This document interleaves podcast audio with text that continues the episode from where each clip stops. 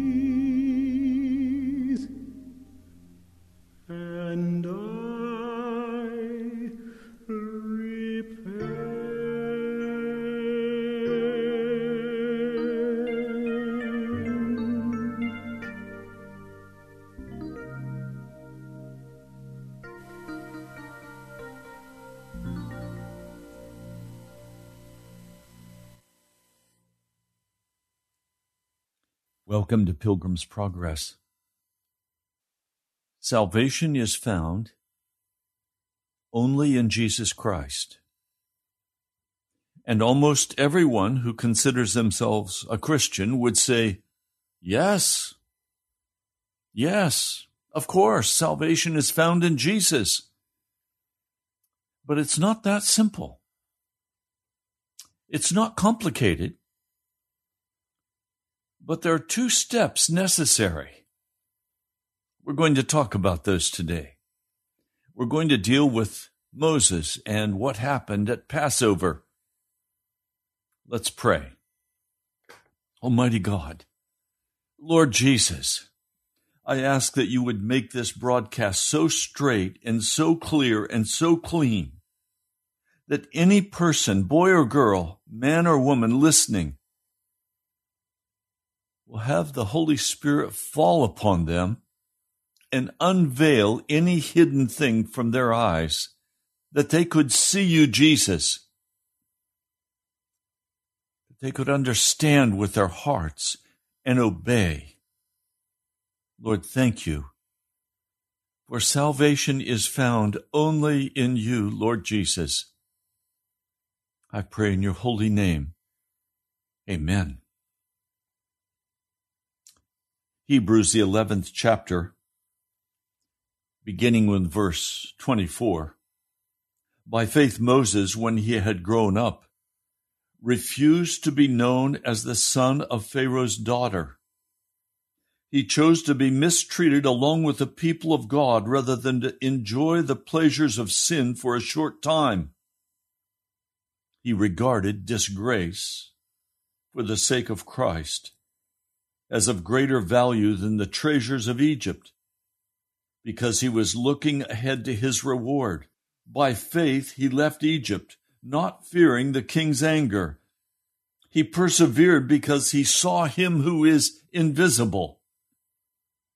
By faith, he kept the Passover and the sprinkling of blood, so that the destroyer of the firstborn could not touch the firstborn of Israel. You notice here there is spoken of, he kept the Passover, and he kept the sprinkling of the blood. There are two parts to the sprinkling of the blood. We're going to identify both of those parts today. But first, Let's go back to Hebrews, I'm sorry, to Exodus, the 12th chapter. Exodus, the 12th chapter. Take care of them until the 14th day of the month, when all the people of the community of Israel must slaughter them at, day, at twilight. Then they are to take some of the blood and put it on the sides and tops of the doorframes of the house where they eat the lamb that some night they are to eat the meat roasted over fire, along with bitter herbs and bread made without yeast. Verse 11 This is how you are to eat it with your cloak tucked into your belt, your sandals on your feet, and your staff in your hand. Eat it in haste. It is the Lord's Passover, it is the Lord's Pesach and I will pass through Egypt and strike down every firstborn, both of men and animals. I will bring judgment on all the gods of Egypt. I am the Lord. The blood will be a sign for you on the house where you are, and when I see the blood, I will pass over you. No destructive plague will touch you when I strike Egypt. Verse 22 Take a bunch of hyssop, dip it into the blood in the basin, and put some of the blood on the top and both sides of the doorframe.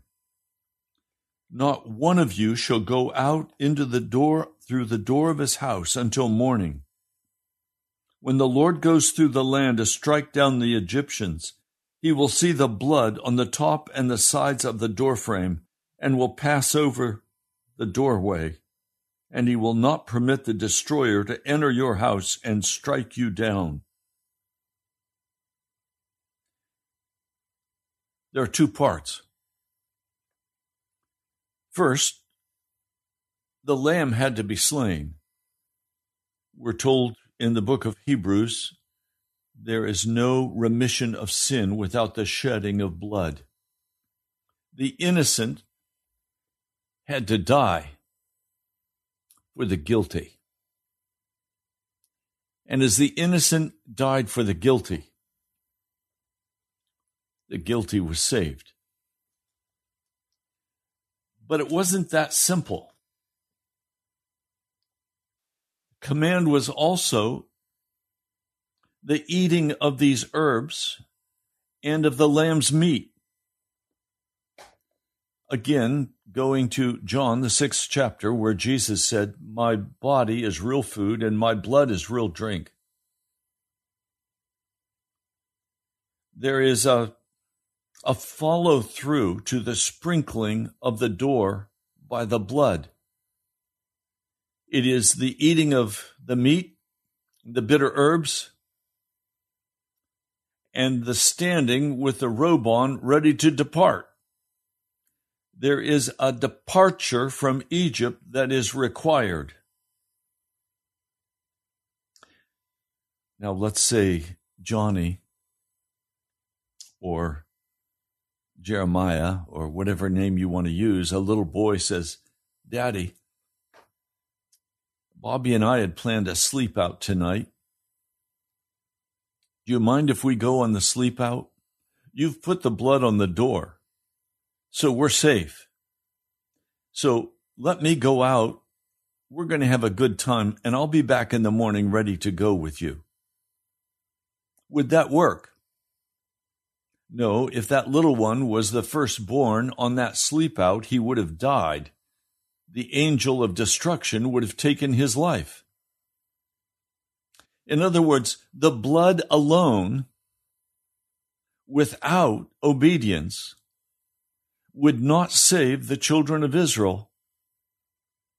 It was necessary for them to stay in the house, that is, to stay in Jesus. It was necessary for them to be prepared to leave the world, the flesh, and the devil there is a two part process that must take place. Now let's go back very quickly. Egypt is a place of death. It is a place of bondage. Oh, it has all of the right foods.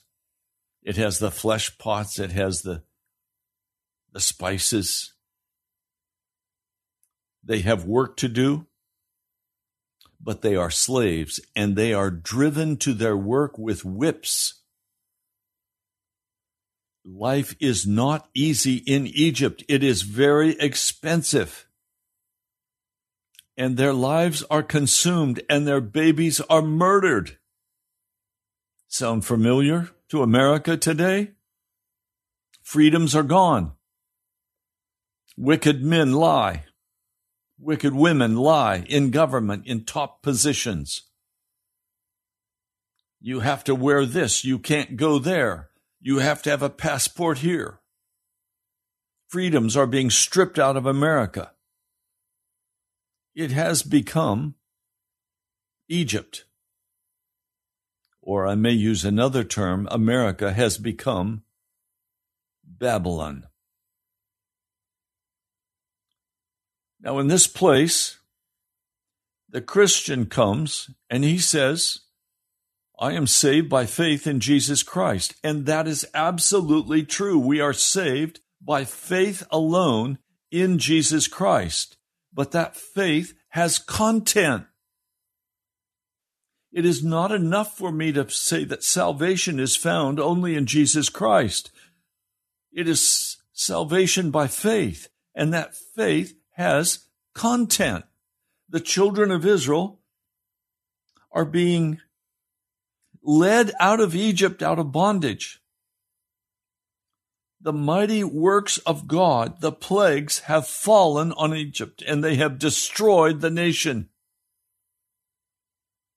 And now they are going to be led by the blood out of this nation. Let me put it this way. There is no way the children of Israel could leave Egypt except by the blood of the sacrificed lamb. Otherwise, the judgment of God would have to fall on them because they were all sinners before a mighty and holy God. The children of Israel were as guilty as any Egyptian of rebellion against the Most High. They had all sinned. They had all fallen short of the glory of God. None sought after the Lord. Now they are being taken out of Egypt by the power of the blood of a lamb that represented the Messiah. Their sins by that blood are forgiven legally.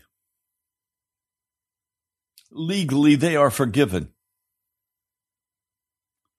When we come to the new covenant, the blood of Jesus Christ does not just forgive us for our sins and leave us in an unregenerate, sinful place. The blood of Jesus also purifies us from all unrighteousness, 1 John. The blood of Jesus Christ removes sin from us. In the Old Testament, the blood of the Lamb could not remove sin, it could only cover it. But when Jesus died on Calvary's cross, we were made whole, provided the blood is applied to our life. There has to be an application. For the children of Israel, the application was on the door frames of their house. This was a, a covenant sacrifice. Remember those words, they're key. A covenant sacrifice. Atonement by Jesus was a covenant sacrifice. There are parts that both must make in this covenant. Jesus died on Calvary because the covenant made in the Garden of Eden was broken. And Adam and his descendants, birthed in his likeness, we were all sinners, condemned to die. But the blood of Jesus Christ changed all of that. We want to look at that today. If we go to the book of Hebrews, and I'm going to take you to the ninth chapter. The ninth chapter, verse 22. In fact, the law requires that nearly everything be cleansed with blood. Without the shedding of blood, there is no forgiveness. There's no redemption. Let me stop for just a moment. Part of the problem we're having, that I'm having as I share the gospel with you, is that words have lost their meaning in our day. Words have become pale, of no significance, because life is easy. But I want to tell you if things become very difficult in America and people are starving for food, stealing becomes a high crime because it threatens the person's life from whom the food is stolen. It means starvation. You see, when words begin to take on the meaning of whether you will live or die, those words have great import. When your life depends on whether you speak the truth or not, it becomes a very serious matter that you speak the truth. A wife said to a husband, I wish you would just die. Well, those words cut his heart. But he knew those words had only an emotional meaning. They had no real life meaning. I want to divorce you. Well, she didn't really mean I want to divorce you. She meant I'm very angry with you right now. And I'm using the big D word to tell you how mad I am all the time. She has no intention of divorcing the man. You see, the words have been played with so that we can use words to express feelings that have no intent of action behind them. When we come to the gospel of Jesus, however, the words have meaning. And today, I'd like you to try. It will be difficult, but I'd like you to try to take the words that are spoken in the scripture for the literal meaning of the word. Don't soften it with make believe elitism. Don't soften it with just an emotional application and not a real life application. Literally, there is no forgiveness of sin without someone dying without the anguish of the cross, without the shedding of Jesus Christ's blood, there would be no there would be no forgiveness. Yes, emotional words can pierce our hearts and affect our relationship. But they're still just emotional words in our 20th century, 21st century time. Before that, words could have a much deeper significance. In the Old West, when everyone carried a six shooter, you didn't disrespect a person because if you did, they might shoot you, they might kill you, they might murder you. They might challenge you to a duel. People died over words spoken when the duel was challenged. Words have meaning. Now, go with me to the ninth chapter again of the book of Hebrews in verse 26. Then Christ would have had to suffer many times and since the creation of the world, but now he has appeared once and for all at the end of the ages to do away with sin by the sacrifice of himself. Just as man is destined to die once, and after that to face the judgment, so Christ was sacrificed once to take away the sins of many people. One time Jesus died. He shed his blood. Now, that blood provision called atonement in Scripture was made available to all men and all women and all boys and girls. But the blood has to be applied. And those who tell you that when Jesus died on the cross, he did a completed work so that all past, present, and future sins are forgiven, you will know they are lying to you. It is a devious deception and twisting of the scriptures. Jesus said he was sacrificed to take away the sins of many people. But that taking away of sins means the blood had to be applied to that person's life.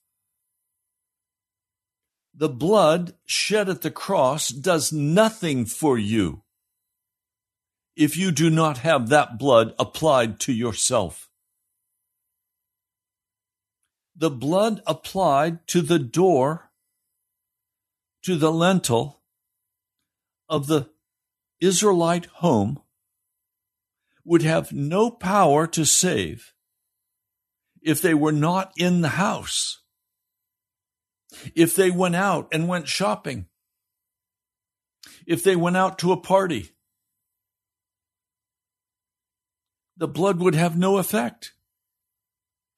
The blood had to be applied to the house, and the people had to remain in the house where the blood application would be seen by the Lord, by the angel of God, and he would pass over and not destroy the eldest. Again, in Hebrews, he, that is Jesus, will appear a second time, not to bear sin, that is, not to remove sin, but to bring salvation to those who are waiting for him. So Jesus died on Calvary to make provision for those who would have the blood applied to their lives. He made that provision. When that provision is applied to their lives, they are saved from their sin. And when Jesus comes the second time, it's not to take care of sin, but is rather to bring salvation to those who are waiting for him. Now let's be clear. If you believe that when you die, you will be made righteous, you are then expecting Jesus to come again and not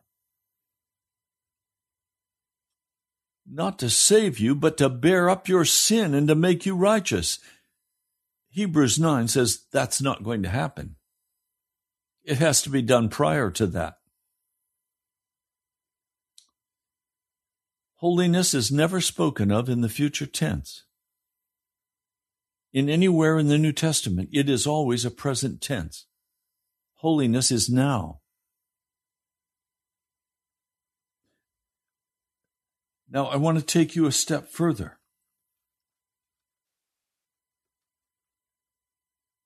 Day after day, every priest stands and performs his religious duties. This is chapter 10, verse 11. And again, he offers the same sacrifice, which can never take away sins. But when this priest, Jesus, had offered for all times one sacrifice for sins, he sat down at the right hand of God. Since that time, he waits for his enemies to be made his footstool, because by one sacrifice, he is made perfect forever those who are being made holy. The Holy Spirit also testifies to us about this, for he says, This is the covenant I will make with them. After this time, says the Lord, I will put my laws in their hearts, and I will write them on their minds. Their sins and lawless acts I will remember no more.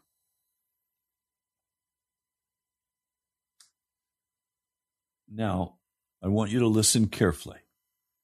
Therefore, brothers, since we have confidence to enter the most holy place by the blood of Jesus, by a new and living way opened for us through the curtain, that is his body, and since we have a great priest over the house of God, let us draw near to God with a sincere heart, in full assurance of faith having our hearts sprinkled to cleanse us from a guilty conscience.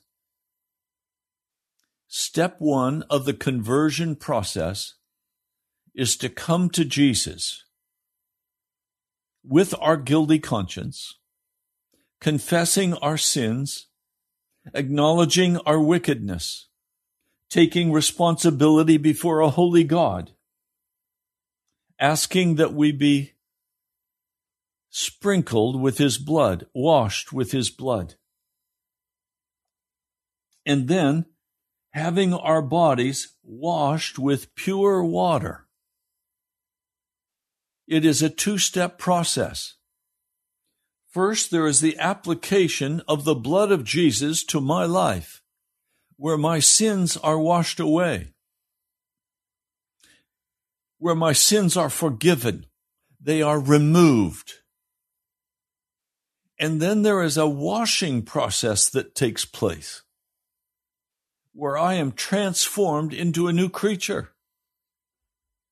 I no longer walk in Egypt. I no longer serve the gods of Egypt. I serve the living God of heaven. I am not going to serve the flesh, the devil, or the world. I am free of it. I am a new creature in Christ Jesus. Now he says,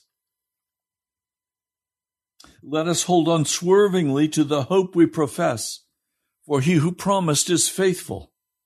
And let us consider how we may spur one another on toward love and good deeds. Let us not give up meeting together as some are in the habit of doing, but let us encourage one another, and all the more as you see the day approaching. If we deliberately keep on sinning after we have received the knowledge of the truth, after we know about the blood. And the blood has been sprinkled on us. We've been cleansed of our past. And we've been washed and we've been made into new creatures. He says, if you deliberately continue walking in the wickedness of this world, no sacrifice is left for you, but only a fearful expectation of judgment and of raging fire that will consume the enemies of God. Anyone who rejected the law of Moses died without mercy on the testimony of two or three witnesses. How much more severely do you think a man deserves to be punished who has trampled the Son of God underfoot, who has treated as an unholy thing the blood of the covenant that sanctified, made him holy, hagios, and who has insulted the Spirit of grace? For we know him who said, It is mine to avenge. I will repay. And again, the Lord will judge his people.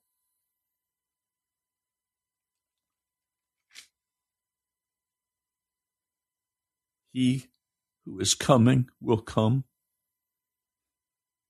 and will not delay. But my righteous one, that's you and me, will live by faith. And if he shrinks back, I will not be pleased with him.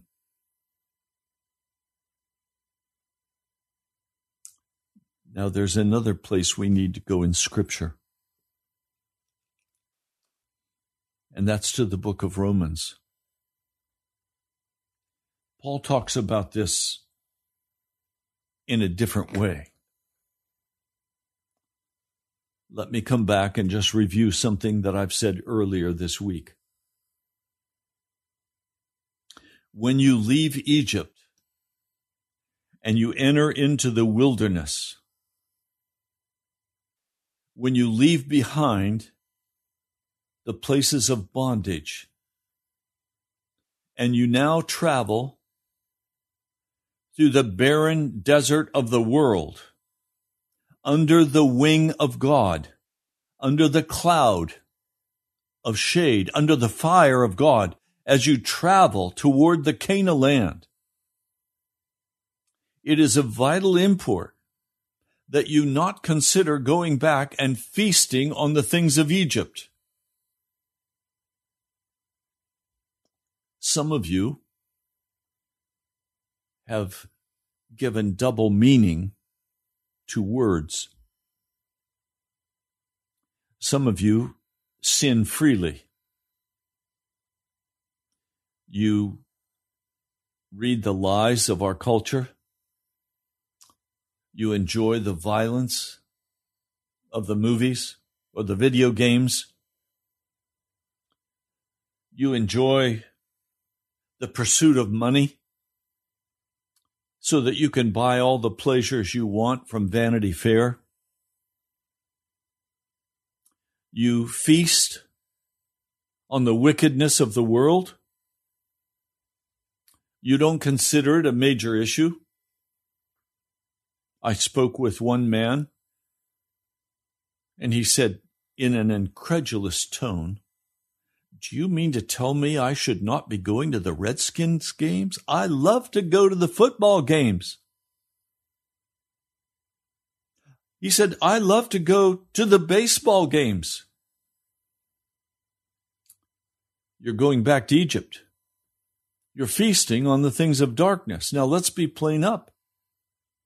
Some of you love the music and the atmosphere of the club, and you like to have a couple drinks. You're going back to Egypt. You are deserting the Most High God. Now, I'm not going to be legalistic. I'm not going to tell you what you can and can't do. The Holy Spirit will do that if you'll listen to Him. Some of you love to veg out on, on the television or the internet or the cell phone. That's going back to Egypt. Well, Pastor, what am I going to do if I don't entertain myself that way? Oh, you might read scripture. You might pray. You might pour forth your energy and your strength into loving Jesus Christ and building his kingdom instead of being busy building your kingdom, instead of being busy figuring out how to decorate your house in a more beautiful way so you can impress somebody and, and throw some big parties. I don't like parties anymore. And frankly, I don't go to them.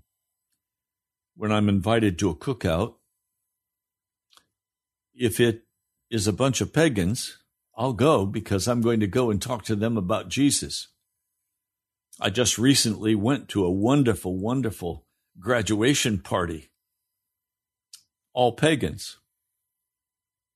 And I had a wonderful time and wonderful conversations with pagans talking about Jesus.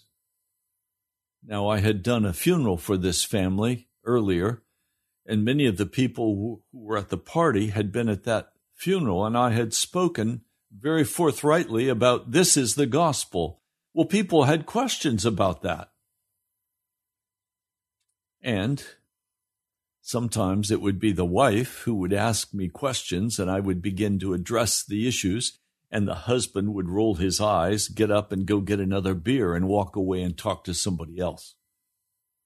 Sometimes it was the reverse. Sometimes it was teens. I'm not talking about that kind of place where you witness to pagans. I'm talking about a place where supposedly Christian people come together and all they can talk about is the world, the flesh, and the devil. They have no interest in praying. They have no interest in, in crying out to Jesus. So they go out from under the cloud. They're no longer in the house covered by the blood of the Lamb. They're hiking back to Egypt. And the church today is filled with pastors who say, you don't have to worry about going back to Egypt and and sinning against God, you were saved. You can't lose your salvation because you're good as gold. You're going to heaven, even though you're walking in a way that is trampling on the blood of Jesus Christ. Now, please understand words have meanings. It is your life or your death. We speak about revival. What is revival? Revival is casting off the works of the devil. Revival is repentance and earnestly seeking after Jesus because in my heart, I know I am going to die if I don't get to Jesus. But many of you listening to this broadcast do not believe you're going to die if you don't get to Jesus. You believe you're fine, you're saved, even though you continue to walk like the world and talk like the world and act like the world you're sure you're going to be just fine. Yesterday, a, a Christian treated me in a very rude manner. Why? Because I confronted them with their sin. I'm not willing to let someone call themselves a Christian and continue to walk in total disregard of Jesus. I am very defensive for Jesus Christ. I am not tolerant of sin among people who say, I'm saved, I'm on my way to heaven, but I pursue a wicked course because I enjoy doing that. And so I was treated very rudely and and they immediately left my presence and said, I don't want to see you again. All right, I understand. I did it with kindness. I did it with gentleness. I was respectful.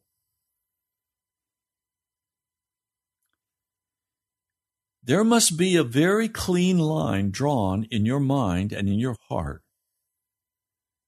This is of Jesus, and this is of the devil. This is of Jesus and the tree of life.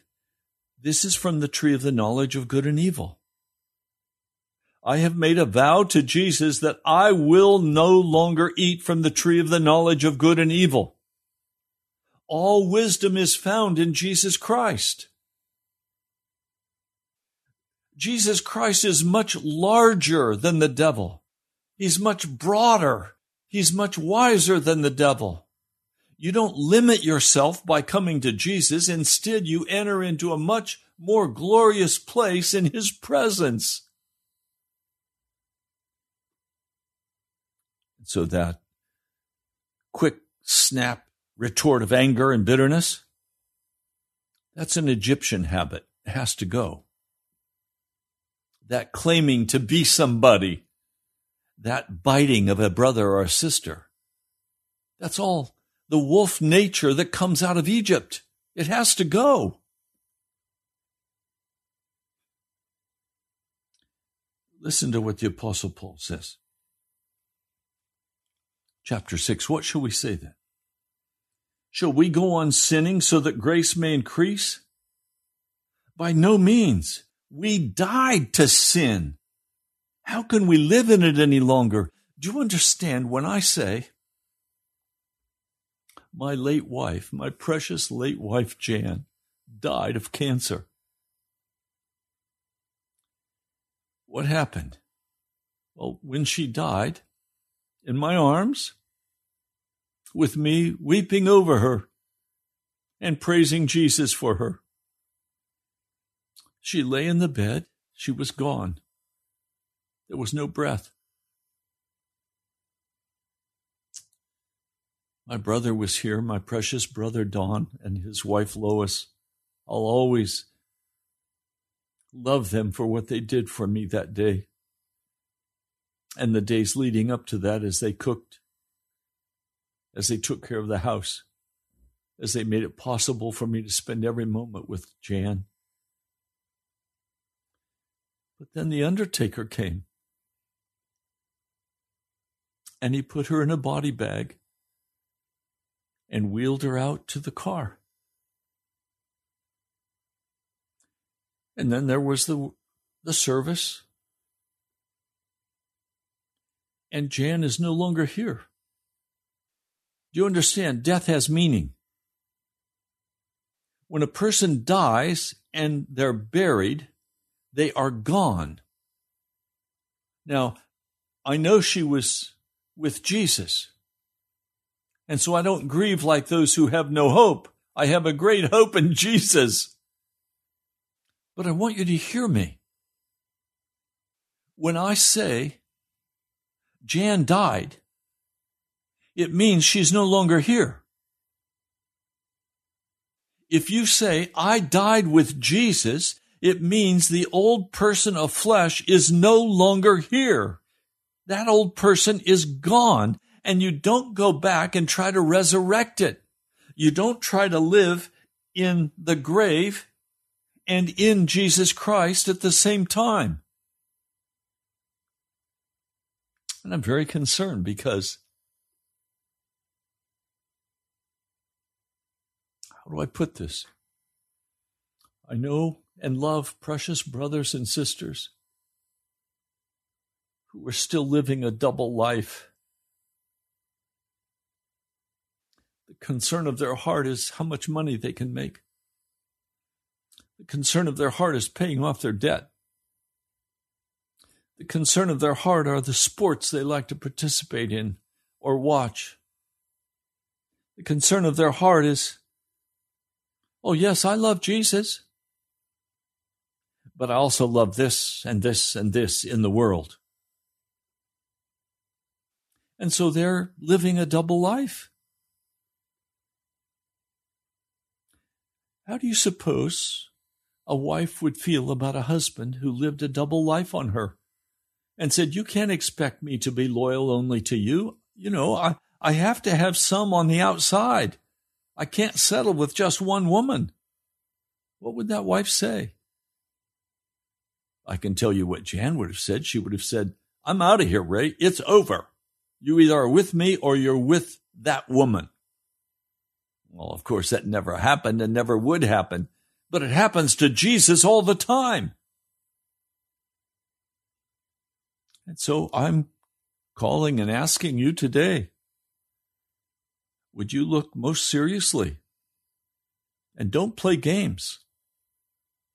Look at every activity you engage in and ask the question Am I engaging in this to build the kingdom of God? Or am I engaging in this because I am committing adultery against Jesus? Many of you are committing adultery with or fornication with the devil, with your pleasures has to change.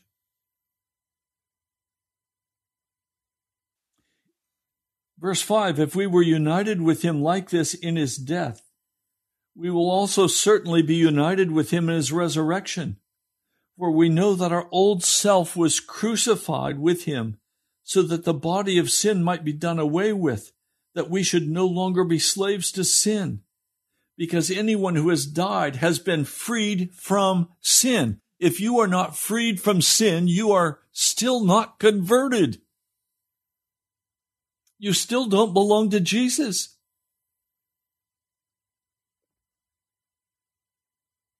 Now, the children of Israel, they're taken out of Egypt. But Egypt has not been taken out of them. And the result is they walk in unbelief and disobedience, pining for Egypt. And they end up dying in the desert. And if you do not leave Egypt totally, completely, and totally belong to Jesus Christ, if you still, you've left Egypt, but Egypt has not been taken out of you, See, that's what the two part deal is. It's the sprinkling of blood to forgive your past and to transform you, and the washing of the water is to get Egypt out of you. If Egypt is still in you, you're not saved. To be saved means Egypt, you have to leave and secondly, Egypt has to be washed out of your system. You have to be given a new heart. And it is a supernatural work of God that is done by faith in the blood of Jesus. It's not done by our trying hard. It's done by the blood of Jesus as we submit and surrender and give ourselves utterly unto Jesus.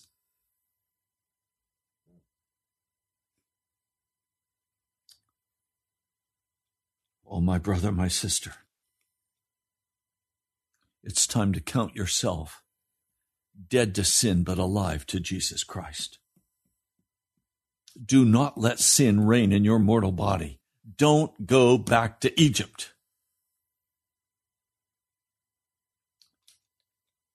Children of Israel died in that wilderness because they would not allow God to remove Egypt from their heart. We must come by the blood of Jesus and by the washing of the water and be filled by the Holy Spirit so that everything we do, whether it's going to the grocery store, whether it's going to the job, whether it's going for a walk, whether it's reading the scriptures, whatever we're doing, we're doing unto Jesus Christ. When we give to the poor, we're doing it unto Jesus Christ. When we pay the bills, we're doing it unto Jesus Christ because this physical body requires care that we could be alive and serve Jesus. But it has to be a conscious decision on your part. I am not doing this for my own value. I'm doing this for Jesus Christ. He's everything to me.